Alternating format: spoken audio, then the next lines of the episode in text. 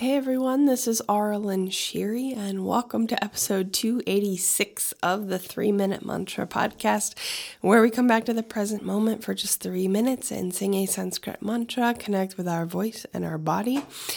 This week's mantra is actually going to be the word Om, and Om is a Sanskrit word, and you've probably heard of it before. It's known as the primal sound of the universe. Um, yes, the universe. Just make sure I said the right word. Um, the primal sound of everything, the sound from which all other sound originates. And um, as you probably know, everything is sound. So Om is just kind of like the creative force of the universe. Um, and all that stuff. So Om is like this power word, and Om really has no direct translation. It is also known as a bija mantra, which is just a single syllable word. I've talked about that before. Um, but you can think of it as just, you know, like I said, the creative force or this, uh, the loving intelligence, uh, unconditional love is, is the idea of Om, but it doesn't have a real direct translation.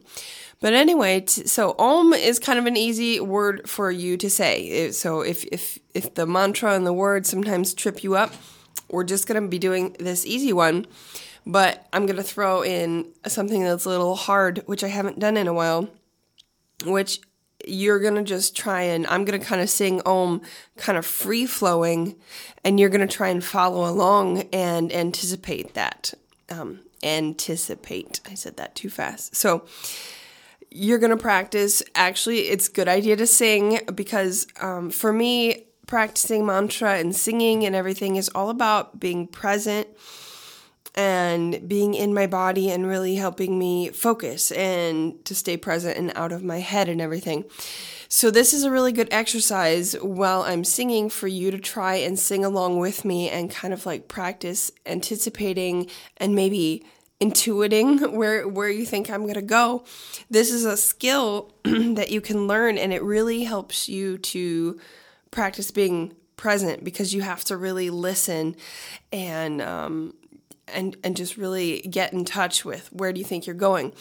And I've used this example before, so forgive me if you remember it, but I used to accompany people on the piano. Like I would play the piano while they were singing or playing an instrument. And you have to get pretty good about you know following them and and piano accompanists really good ones are able to you know skip beats and drop beats and um go to different places and speed up and slow down, and they're really good at following uh, their people. And I mean, people that play instruments in, in bands and things like that, it's a, it's a skill you learn. And you have to be present and focused. You can't be in your head, you can't be in your thoughts and everything. So, we're just going to practice that today. I thought it would be fun. So, it's just an easy sy- uh, syllable, om, and you're going to follow my melody, okay, for three minutes. It'll be awesome.